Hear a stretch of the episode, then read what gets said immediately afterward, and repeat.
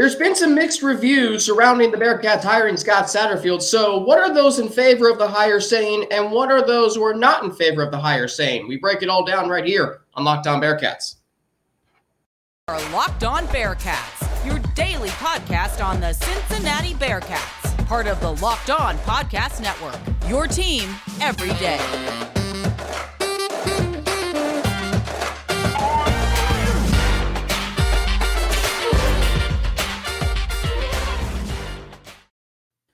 Hey, welcome on in. This is our first live room Locked On Bearcats. My name is Alex Frank. Russ Heltman, my colleague at All Bearcats and Sports Illustrated, joining me today here on Locked On Bearcats. We're free and available everywhere you get your podcasts and on YouTube. Subscribe to our Locked On Bearcats YouTube channel. Follow it too to get an alert every time we drop a new episode. Today's, or excuse me, Today's episode of Locked On Bearcats is brought to you by Bet Online. Bet Online as you covered this season with more props, odds, and lines than ever before. Bet Online, where the game starts. As I mentioned, I'm Alex Frank, your host of Locked On Bearcats each and every day, former sports director of Bearcast Media, UC student run media organization. Russ Heltman is my colleague at All Bearcats and Sports Illustrated. He joins me most weeks throughout the season to talk about the latest surrounding the Bearcats football program, the Bearcats men's basketball program. And of course, in a week like this, when you have a new head coach being hired, you've got players entering the transfer portal, you got players decommitting, reopening their recruitments. There's a lot happening, excuse me, right now. Russ, um, what are those? Because th- there's been mixed reviews, and that's been the theme here all week. But what are those who are in favor of the hire saying, and what are those who are not in favor of the hire saying? Well, the people in favor of Scott Satterfield as the new head coach of the Bearcats are kind of saying he's adaptable.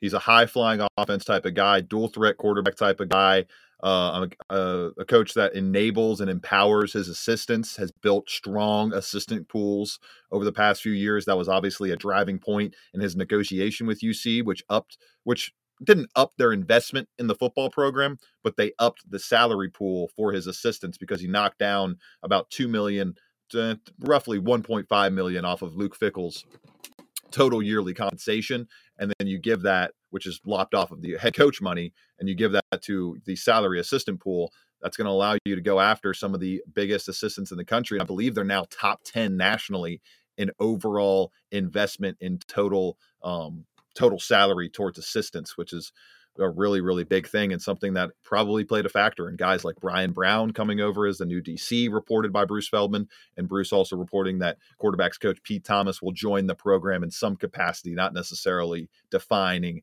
the quarterback coach role, but we'll see how that plays out over the next week. Satterfield, the proponents are saying he's he's dynamic, as I just mentioned. The the coaching staff can come together and put together really good results, especially defensively, where him and Brian Brown have cultivated really good defenses at Louisville consistently over the last couple years. They were the best defense that they've had under Satterfield in this uh, 2022 season. I believe they were top 20, top 25 in points per game allowed, one of the most havoc creating defenses in the country in terms of sacks overall. So you like that aspect of Satterfield. He made it clear that he wants to be kind of a player's coach acquiesce to what the players want in terms of scheme, what fits their skills the best. And obviously, he is all in on NIL and all in on the transfer portal. He is not going to push back against any of that. That was a huge factor in in John Cunningham's um, attributes that he wanted in the next head coach. And I believe with the Cincy Reigns collective, with the coaching staff he's going to put together, the mixture of those two things is going to really help this program in the transfer portal and on the NIL front over the coming years once they get that Reigns collective really fleshed out. And then the the the naysayers are kind of looking at his record. They're looking at the results over the past few years. The touching the toes into the South Carolina water in 2020 and then backing all the way out. The comments like he uh he's famously said the best part about Louisville is that it's 15 minutes from an airport. Like there's stuff like this where uh, he kind of gets the scarlet letter of classic college football coach, classic guy just trying to use programs as a stepping stone to the next job. But my whole view on that mantra and that ethos is yeah, that's what this sport is all about. Every school in the country is a stepping stone school unless you're Alabama or Ohio State. Look at Oklahoma last year. They lose Lincoln Riley. They got to scramble to hire, Brent Venables. And then, then Notre Dame, same thing. they they lose Brian Kelly, and they got to go hire Marcus Freeman.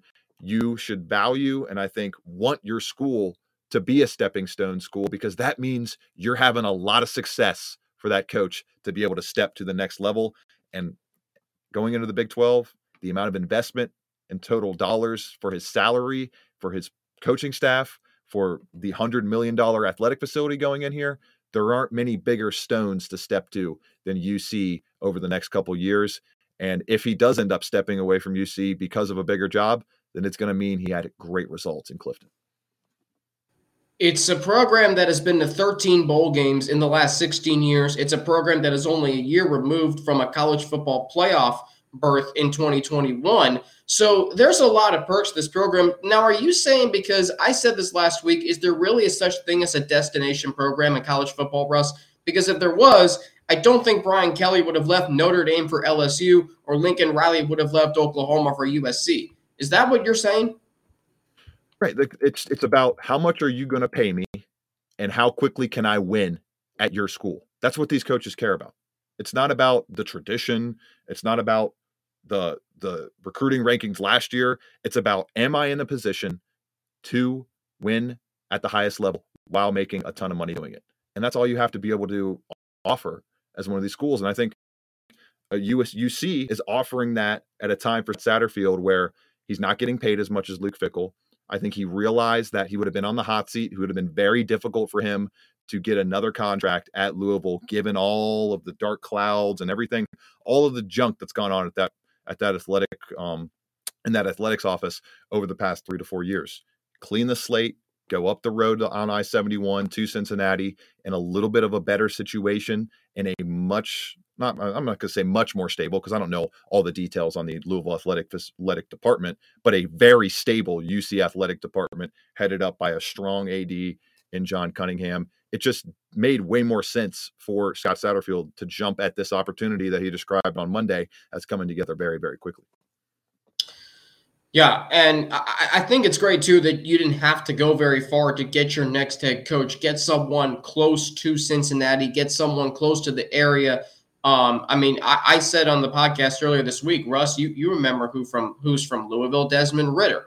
So you bring up Satterfield, who's close to Cincinnati. He mentioned on Monday how excited he is to get to, you know, get to know the city of Cincinnati, the restaurants, the nightlife, you know, everything about the city.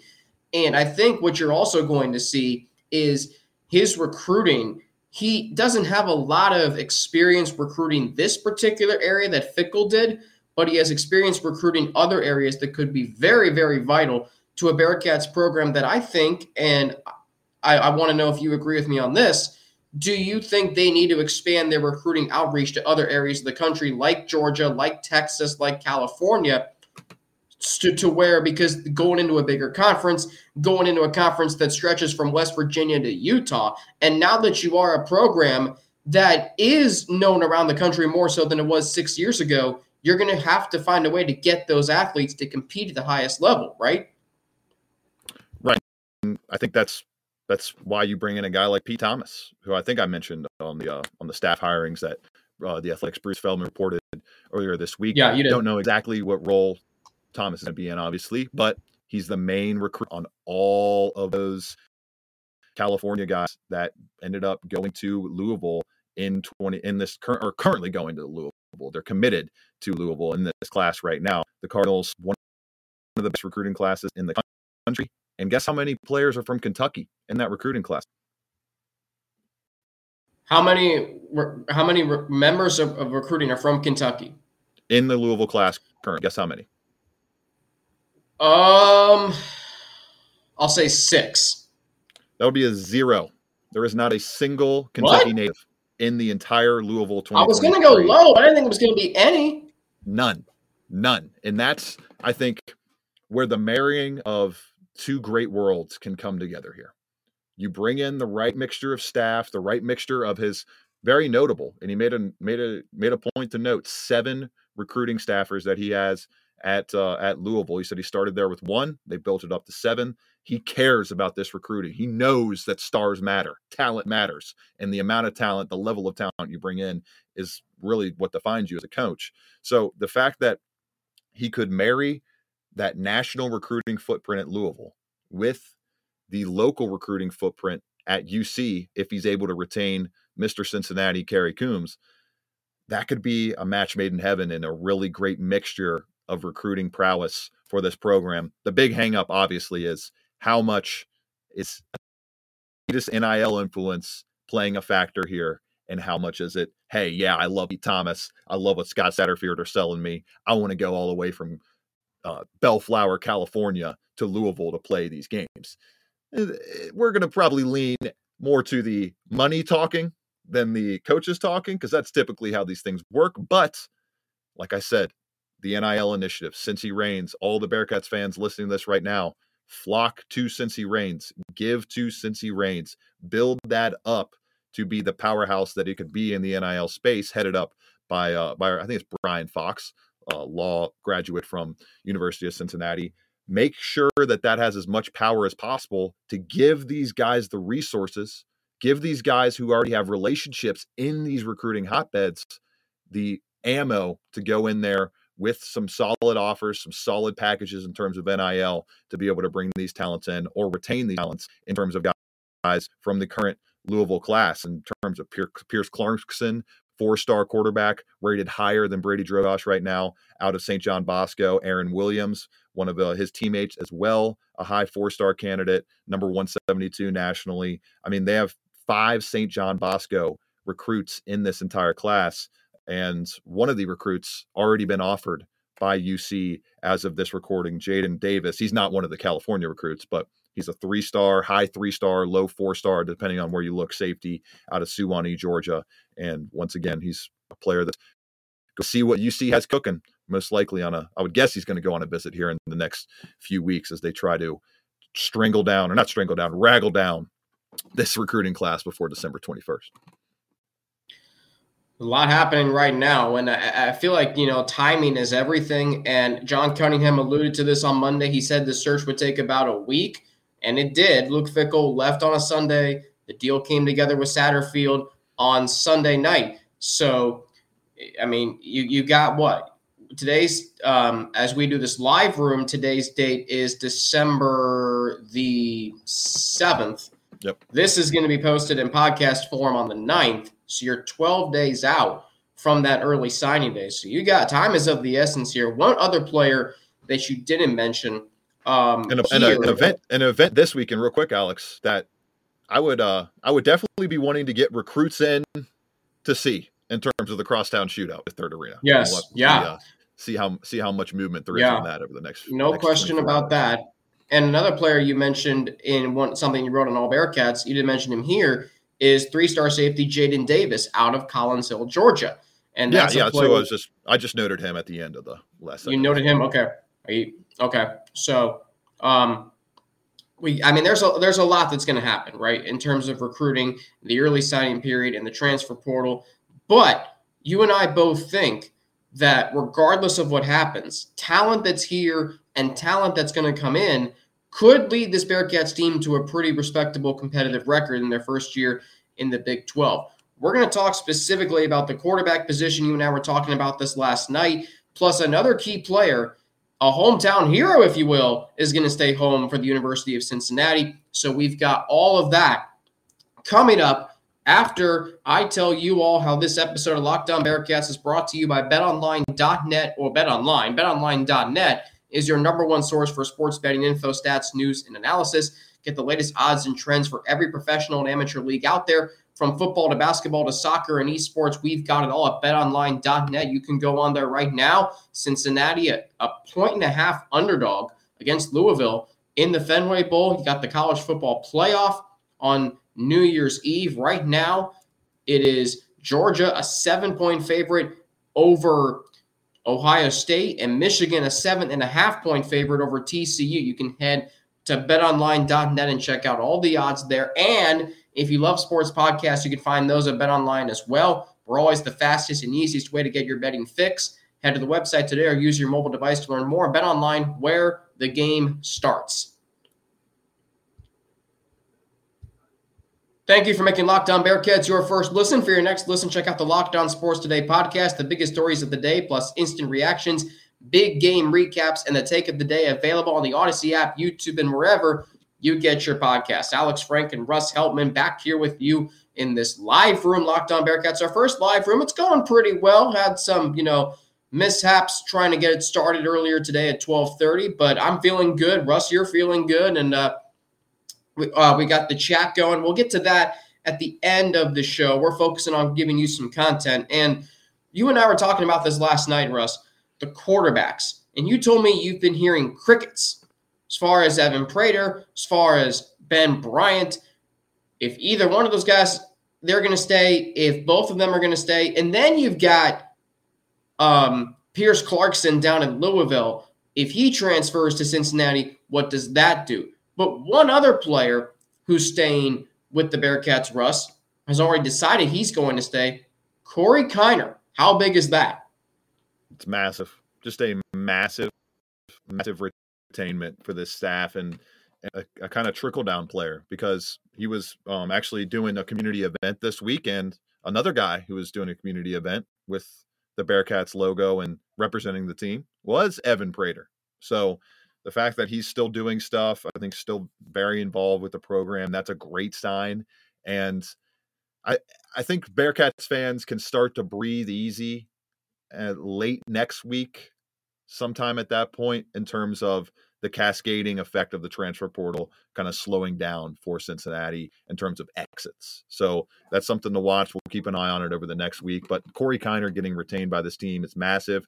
Obviously, ran into some issues in terms of ball security or in terms of uh, blitz pickups in practice and really just never got fully acclimated and locked in as a key, key, consistent player for this team. And the fact that that happened throughout the season uh, was a big hindrance to his overall effect in the ground game. But he should be one of the leading candidates to be the bell cow next year. And a guy who's a former four star would have been the highest ranked recruit in the history of the program had he signed here in the last couple of years. That's a huge, huge retainment. And it's kind of the great to see hometown hero vibe we're getting out of Dontay Corleone, Corey Kiner, possibly Evan Prater. No firm, formal announcement from him, but maybe he feels like he doesn't need to make an announcement. Why would he make an announcement? He already committed, already signed his national letter of intent, and already stuck through multiple seasons in this program not being the main guy. He probably has a chip on his shoulder and is ready to show the staff that he can be the main guy and be good to go and start doing that, of course, uh, with his first audition in the bowl game uh, over in Boston against Louisville in just a little over a week's time. So the fact that these local Cincinnati guys are staying committed to the program, I think speaks a lot to the power of UC as a school, and in particularly, more personally, Kerry Coombs and what he's done solidifying and quelling all of the fear in this program as the interim head coach over the last week. And no firm announcement yet that he is being retained on the staff. But Satterfield did say, I believe it's to Chad Brendel of Bearcat Journal, that he wants to retain Kerry Coombs. He respects a lot of what he's doing, has given him full reign to control the team. Run the team, run game planning, run practices, and run the bowl game festivities over the next couple weeks as he smartly focuses solely on retaining players, adding in the transfer portal, retaining recruits, adding recruits from Louisville's class, and of course, the most important thing you can do in the sport of football, put together the best staff possible with your dollar amount. I saw that tweet from Chad Brendel. Um, Kerry Coombs, um, Satterfield does want to retain him on staff, which I think would be massive because if there's anybody, Russ, who knows Cincinnati football recruiting, it's Kerry Coombs. and what an asset he can be. And I think if he's going to, you know, lead the Bearcats program at a time of transition, which is something this program really hasn't experienced over the last six years. And if you think about it, six years in college football seems like a long time. It's almost and, double the average amount of time a coach stays yeah. in school. So.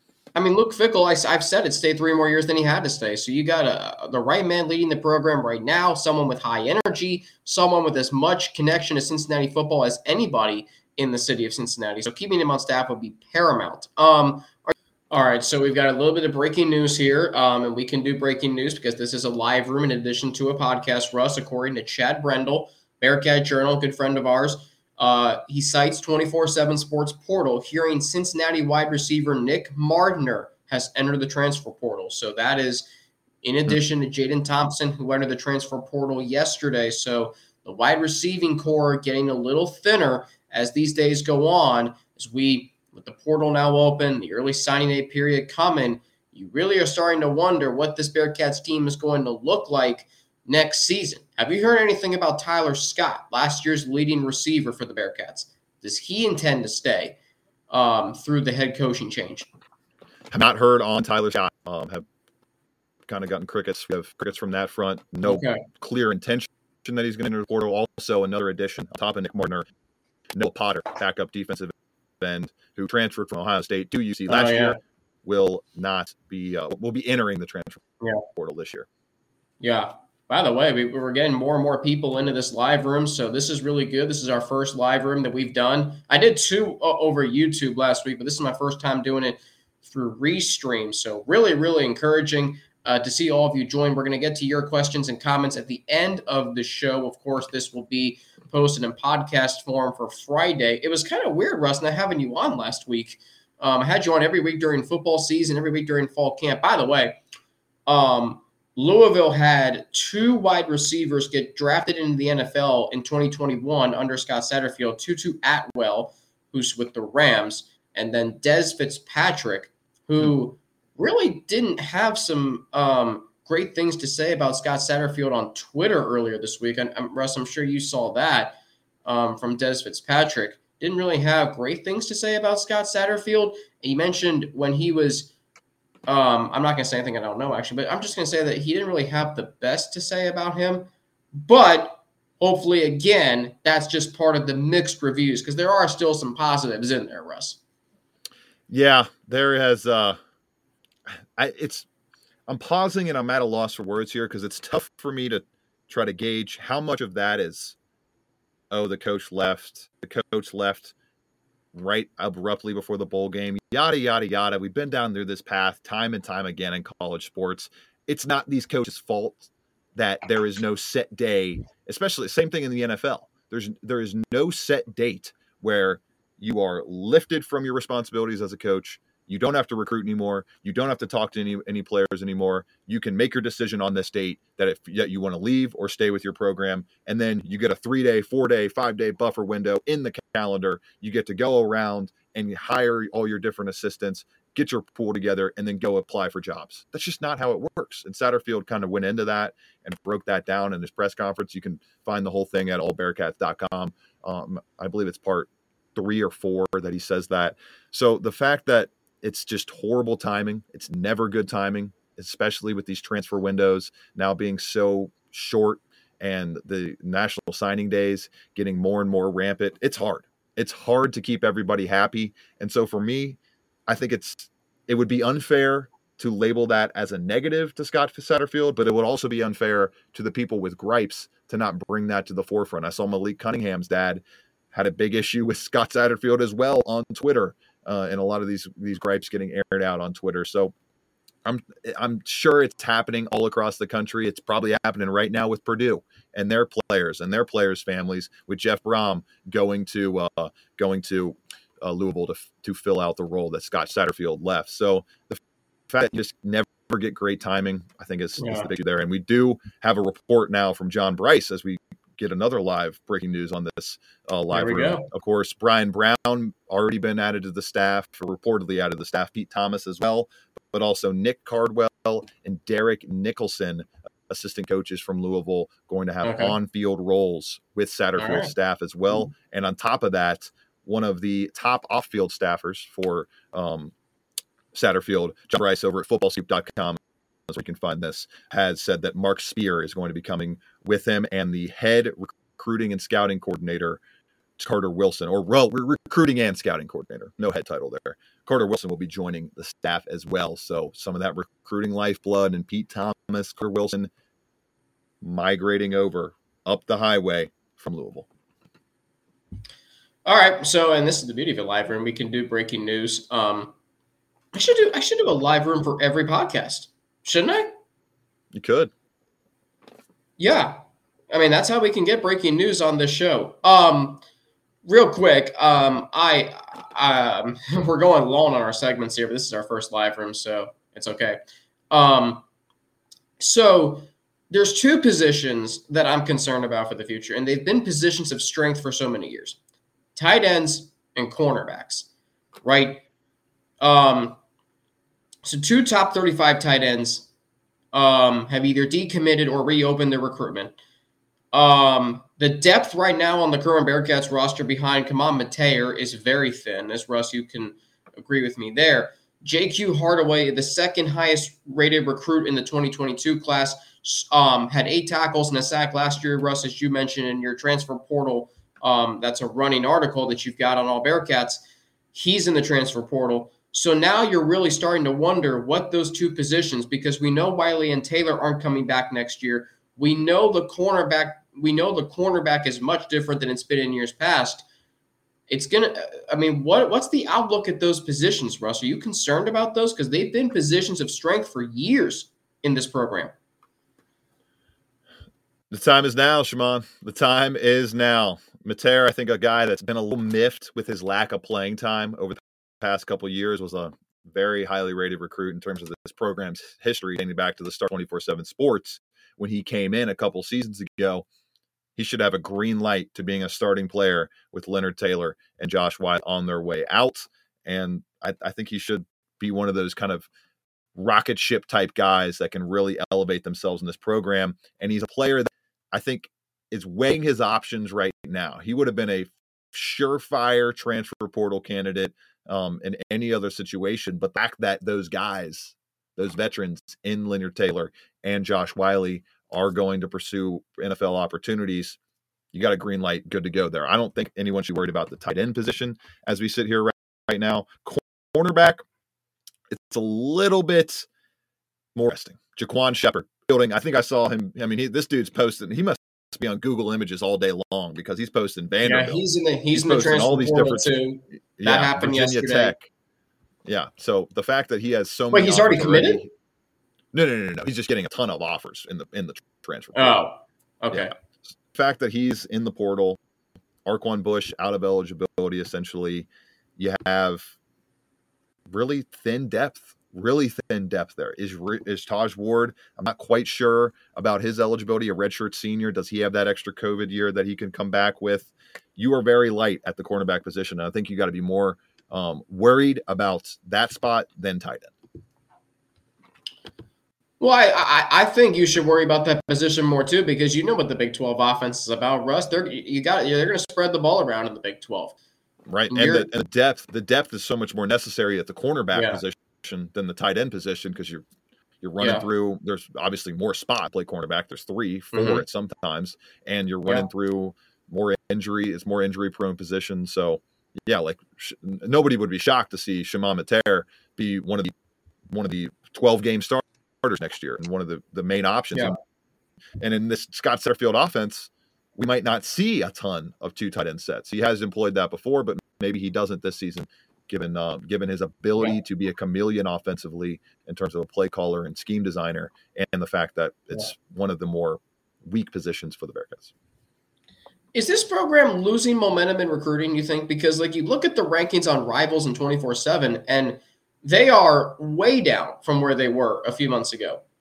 And I think about I think about guys like Kamari Anderson. I think about guys like Amari Snowden, Braden Moore, like guys who I think I said to myself, I did say this to myself in the summer. If the Bearcats could land these players, just think what they're going to be able to do many, many years down the road.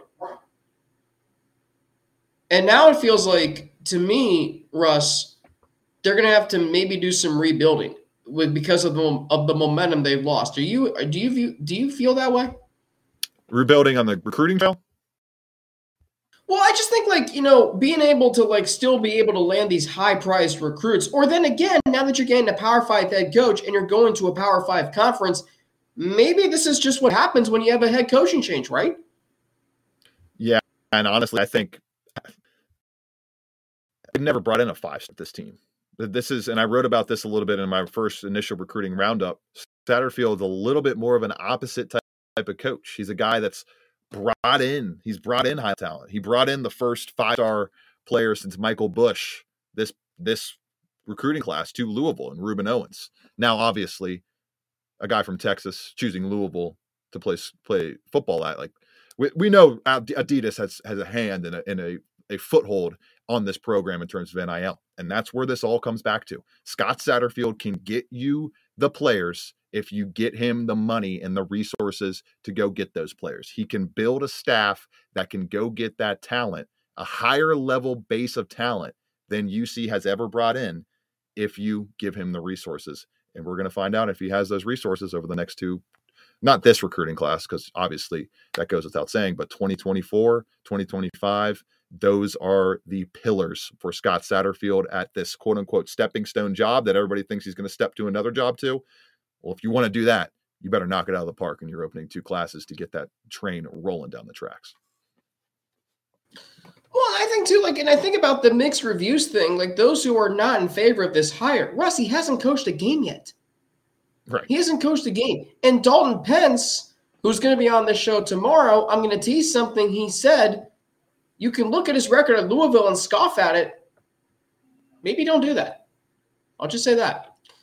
All right, uh, we've got a lot of people now joining us, Russ. So uh, you, you and I were talking about this on Monday. Should we do 30 minutes or 60 minutes? You suggested 30. Uh, we rolled with that. I think we might have to start going 60 minutes on these because we got a lot of viewers coming. But we're gonna um, finish up with some men's basketball here on the other side of these um, of these sponsors and then we're to hit up your questions in the chat. This is going well, Russ. This is really going well, and uh, glad you're aboard, and uh, just uh, very thankful for all that you. Do. I mean, listen, me being in Georgia doing this podcast. I, I, I mean, what, Russ? We're up to right now, and and this is live. 628 subscribers. I mean, That's just good. over two, less than two weeks ago, we were at 575. And I, maybe this is what happens when you have a head coaching change. I don't know. I, am gonna take a yeah, it was funny.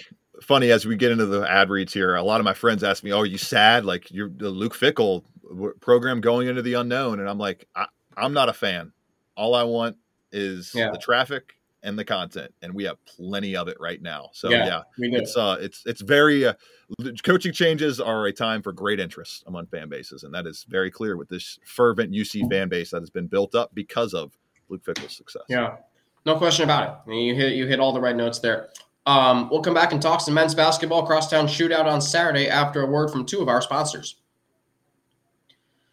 All right, Russ, you've been at the last two. You've been at the last two men's basketball games, right? I know you were at the one on Sunday against Bryant. Were you at the one against NJIT on the 30th oh, yeah. of November? I've not missed a home game this year. Not missed a home game, and you were at NKU. How about that? All right, so the last two games have been good. I like what I'm seeing. David DeJulius is being the leading scorer. He's been, he had 22 points against NJIT. He had 14 points against um, Bryant. But Russ, what stood out to me on Sunday, Dan Skillings Jr., 14 points and 13 rebounds off the bench in 21 minutes. And then Josh Reed, 10 points and nine rebounds off the bench. And for good measure, Jared Hensley added 10 points off the bench. This team's starting to maybe find itself a little bit, finding a rhythm. They've won two games by a combined 50, uh, 52 points. Yep, see my UC math does me well. 52 points. Is this team maybe starting to find an offensive rhythm after some struggles against Ohio State and NKU? it's so hard for me to say yes, no, Alex, because of the level of comp. NJIT, one of the 20 worst teams in the country. There's just no fans or buts about it. Bryant would have been the toughest home test to date, but they go into the Cincinnati with six guys out due to illness, including former top 35 overall recruit Earl Timberlake, who played at Memphis and then ended up training to Bryant, has been lights out for them this year. I don't know how much stock you can really put in these past two games. I don't know. It's great to see all of the different contribution. And I think the biggest thing that you can pull away from this positively is what you highlighted right off the bat is David DeJulius and his bellwether status for this team. He's averaging over eight. He's had over 18 points in every single win this season, I believe, or that was that was going into the Bryant game, and then he has been under seven points in all the losses. So he's a huge, huge gauge for how this team is going to be successful on the offensive end. And then the the, the rookies, the rookies, man, the freshmen are coming in clutch right now. Josh Reed is playing very calm, cool, and collected. He and Dan Skillings were the uh, debut press conference men in the last uh, last victory over Bryant, and I asked them specifically. I was like, "What has been the biggest key for you guys getting on the floor?" And it was adamant. And I, I kind of I went into it assuming that they would answer with defense because of what I've seen at practice over the past month, and that's exactly what they said. Coach Miller has been hard on them. He's noted how hard he's been on them. I've seen how hard he's been on them, and the fact that they are taking that not negativity, but that intensity the way they've taken it on the practice floor and the way that they've acclimated and applied it on the game floor is really, really impressive to me. And Dan Skillings, a guy that Wes Miller first saw and first noticed his rebounding out of, is looking like a the, maybe the next great rebounder at UC. And him paired with Viktor Lakhin, the first dueling double doubles for this program since 2018, when uh, when it was I think Trey Scott and one other player got the job done there. So that's that's the uh, those are the glory days you want to be flashing back to for sure. All right. Um, what's the biggest? I, I, know you kind of touched on a lot of things. Josh Reed, um, David DeJulius, um, Skillings, ex Sage Tolentino had a good five minutes on Sunday against Bryant. Now, then again, as you mentioned, they were without six players. Now, you beat a team who made the NCAA tournament last year, and by 26, I'm not going to scoff at it. Um, right. Yeah. But let me ask you this: What's the biggest improvement you've seen over the last two games from this team? I would say just the the easy shots, getting easy shots, getting shots closer to the rim. It's real locking their three point ball. They've hit 10 threes at each of their past two games, 12 threes against Louisville coming off of Maui or, or in Maui. So I think the the interior penetration the dribble drive moves, the the effectiveness of their interior offense, Viktor Lakhin coming together and being an honor roll player in the AAC, being that answer in the front court that this team desperately needs. I think those are the biggest keys to me for success over the past uh, past few games. And my golf, my guy P P Crawley five one three right on it. Trey Scott and Nysier Brook were the last uh, dueling double double uh, outing for the UC Bearcats. So I think Viktor Lakhin and what he gives you unlocking the interior of that offense has really opened up uh, the jump shooting for a team in Cincinnati that still isn't getting to the free throw line. I would say enough to make you breathe a sigh of relief as a Bearcats fan. Last time I checked, they were in the bottom 60s nationally right. in total three point uh, field and free throw attempt rate per 100 possessions. So you want that to get up a little bit, especially for uh, a guy like David DeJulius. Give him a little bit more of an easier shot diet. But Landers Nolley, David DeJulius, Jeremiah Davenport, who had a great first half, completely cooled off in the second half against Bryant. All three of those guys, I think, frustratingly, can seem to hit the hard shots in terms of Bearcats fans' eyes more than they hit the easy shots. But that's just this, this kind of way this team is built, mm-hmm. and that's the way that this team is going to have to win is by making those hard shots as easy as possible in the flow of the offense, and maybe getting to the free throw line a little bit more. But man, Viktor Lakhin, he has been my favorite story, my favorite aspect of this team all Steady season Eddie. long. He is so much fun to watch, Alex. and He's fun to watch in the in the practice. He brings a youthful joy to this team. It seems like he's fully acclimated coming off of the transfer from European basketball, living in Russia, to acclimating himself very nicely on campus at UC. So Big Vic has been my yeah. favorite storyline from 2022 so far. And you said practice was intense yesterday. Yes, it was. And it was the um, Neil Meyer, the front office news, and now we're talking at the end of practice. Just like this is the most intense practice I think we've seen out of this team. Wow. Intense in the fact that they were dialing in and not wasting any moment on that basketball court. And that's exactly what you want to hear if you're a Bearcats fan. Yeah. And what I wanted to see covering this team going into arguably the most important game of the entire season. Your your trajectory in 22-23 can really change based on the results of Saturday.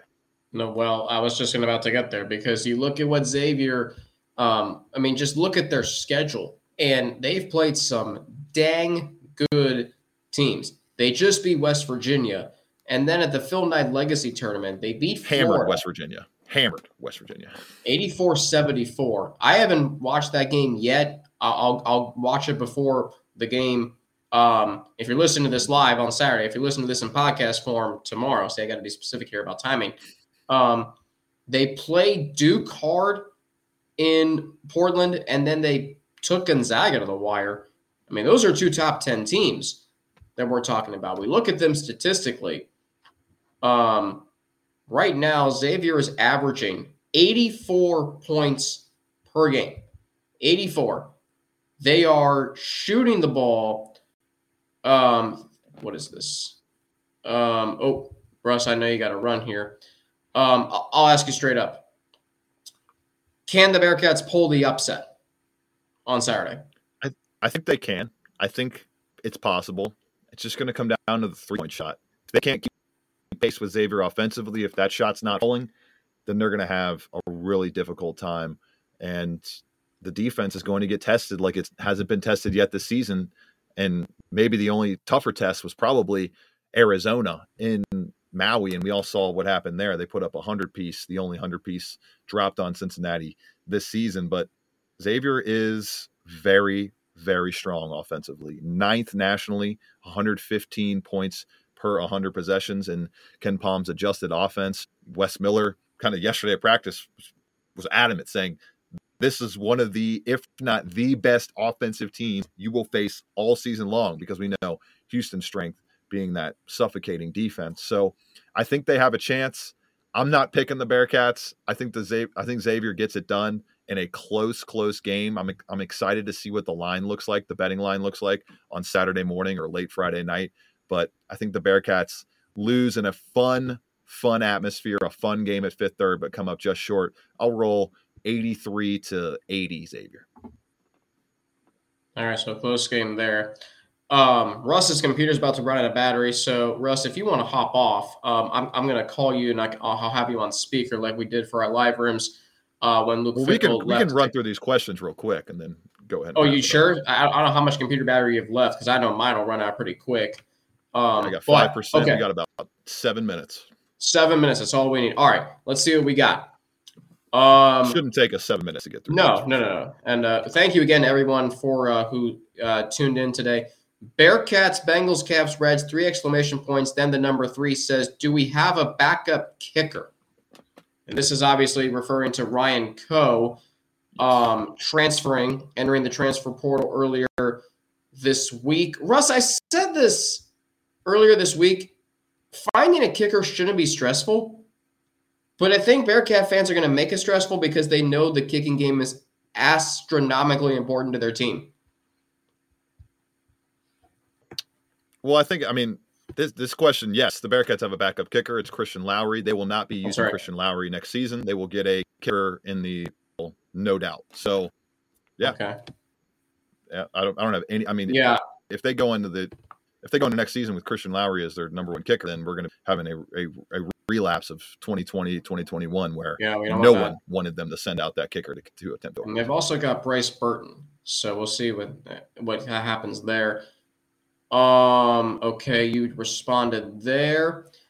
Um, Michael Beers says, "What's up, Alex and Russ? What's up, Michael? Nice for you to um, join us this afternoon." He says he grew up as a Cowboys and Bearcats fan, but he's starting to like the Bengals more and more. Also, that's really good. Russ, I'm I'm starting to think the Bengals are going to win out, and I might be saying that because of the Von Miller news, the, the Von Miller news that broke earlier this week. Michael Beers Kiner is a beast says for you, Russ, to spill the beans. Uh, says great content. We try to give you great content. uh, better content than BCJ Expedition Midwest. Listen, Chad Brendel is the man when it comes. Yeah, no Chad offense to you, Russ. no offense. We're not myself. throwing we're not throwing stones at Glass yeah. House here. Alex, are we reading yeah, questions but, or are we reading all the comments? I thought we were reading questions. okay. Uh, Michael Beers, is he recruiting while he's filling out his staff? I think we know the answer to that, Russ. Yes always recruiting. You're not a college coach if you're not recruiting, essentially. Okay. P. Crawley 513. Don't want to dwell on this, but is it true that Cunningham, John Cunningham, director of athletics, didn't contact Coach Prime? I noticed that part in one of Russ's articles was redacted. Russ, what is the um, the truth behind that? We do not have a confirmation if he ever offered the job, ever had any contact with Deion Sanders. There's been no reporting on that. So as of now, we will go into the ether thinking that there was never any contact unless it is reported. But as of today, there has been no reporting of any contact as the UC and CU contingents go their separate ways. All right, this is the last question. Expedition Midwest. I only have a lot of questions, but Expedition Midwest apparently is a big fan of us. So thank you to him. He asked, you, "Do you think do you think Fifth Third is full of Xavier fans on Saturday?" I'm going to answer that question and say no, because my experience going to the crosstown shootout, and I've only been to a full capacity game at Fifth Third Arena for the shootout once. I don't think there there is a smattering of X fans, and they sit in like a corner. So to answer your question, I don't think there will be. Russ, what what say you? No, I expect this to be the rowdiest, most fervent UC crowd that I've covered in my time here at All Bearcats, and I would be shocked if there's a large, large contingent okay. of Xavier fans at that game. And yeah, funny this... enough, the last time UC beat Xavier at home, and the last time they beat him overall was the last time they had a full capacity crowd at Fifth Third Arena yeah. back in the 2018-19 season. I was at that game. That was a very good UC team. One of my favorite UC teams um, because that team really overachieved um, after losing Gary Clark, Jacob Evans, and Kyle Washington. Uh, fun team to watch. This has been fun. Uh, almost 60 minutes in. Russ, I know you got to run. Uh, thank you as always for bearing with me through our mishaps earlier. But uh, hey, this was a great first live room. We're going to do this again. Um, through, we'll do. You know what, Russ? I think you and I are going to have to start to move this to Friday. I think it's a good way to end the week, right? Yeah, it's fine with me. I'm excited so we'll, to do it. We'll record on Wednesday, post it on Friday. Russ, thank you for joining, and uh, I'll see you soon. Um, Pete Crawley five one three says, "Loving the live, fellas. Keep this going if you can. We will." Russ, thank you as Crawley. always. Um, keep up the great work, and uh, I'll talk to you soon. All right. Of course, sounds good, Alex. New era for UC football, and a big one this weekend in the Crosstown Shootout. Cannot wait to break it all down next week. No question about it. He's Russ Heltman. Thank you to him for joining me. Thank you to you for joining our live room. Thank you to uh, you for making this, if you're listening to this in podcast form, your first listen every day. Locked on Bearcats, part of the Locked On Podcast Network, your team every day, free and available everywhere that you get your podcast. You can follow me on Twitter at Frankie underscore Natty with two N's and an ATI. You can follow me on Instagram, Alex Frank underscore. Email me at alex3frank at gmail.com. Hey, thanks for making Locked On Bearcats your first listen today. For your second listen today, check out the Locked On Sports Today podcast from the games that matter the most to the biggest stories in sports go beyond the scoreboard and behind the scenes with local experts and insights only Locked On can provide. Locked On Sports Today available on this app, YouTube, and wherever you get your podcasts. Been a great week. We'll be back on Monday, recapping the crosstown shootout, continuing our coverage of Scott Satterfield, who's entering the transfer portal, who's decommitting, who's reopening their recruitment, all the things that you're talking about, we're talking about right here on Locked On Bearcats. For Locked On Bearcats and for Russ Heltman, my colleague at All Bearcats and Sports Illustrated, I'm Alex Frank. Thank you for making Locked On Bearcats your first listen every day, part of the Locked On Podcast Network, your team every day. Have a great weekend, and I'll be back on Monday right here on Locked On Bearcats. And of course, enjoy the Crosstown Shootout and eat some Skyline Chili on Saturday. Back on Monday, Alex Frank signing off from Lockdown Bearcats. Have a great weekend, everybody.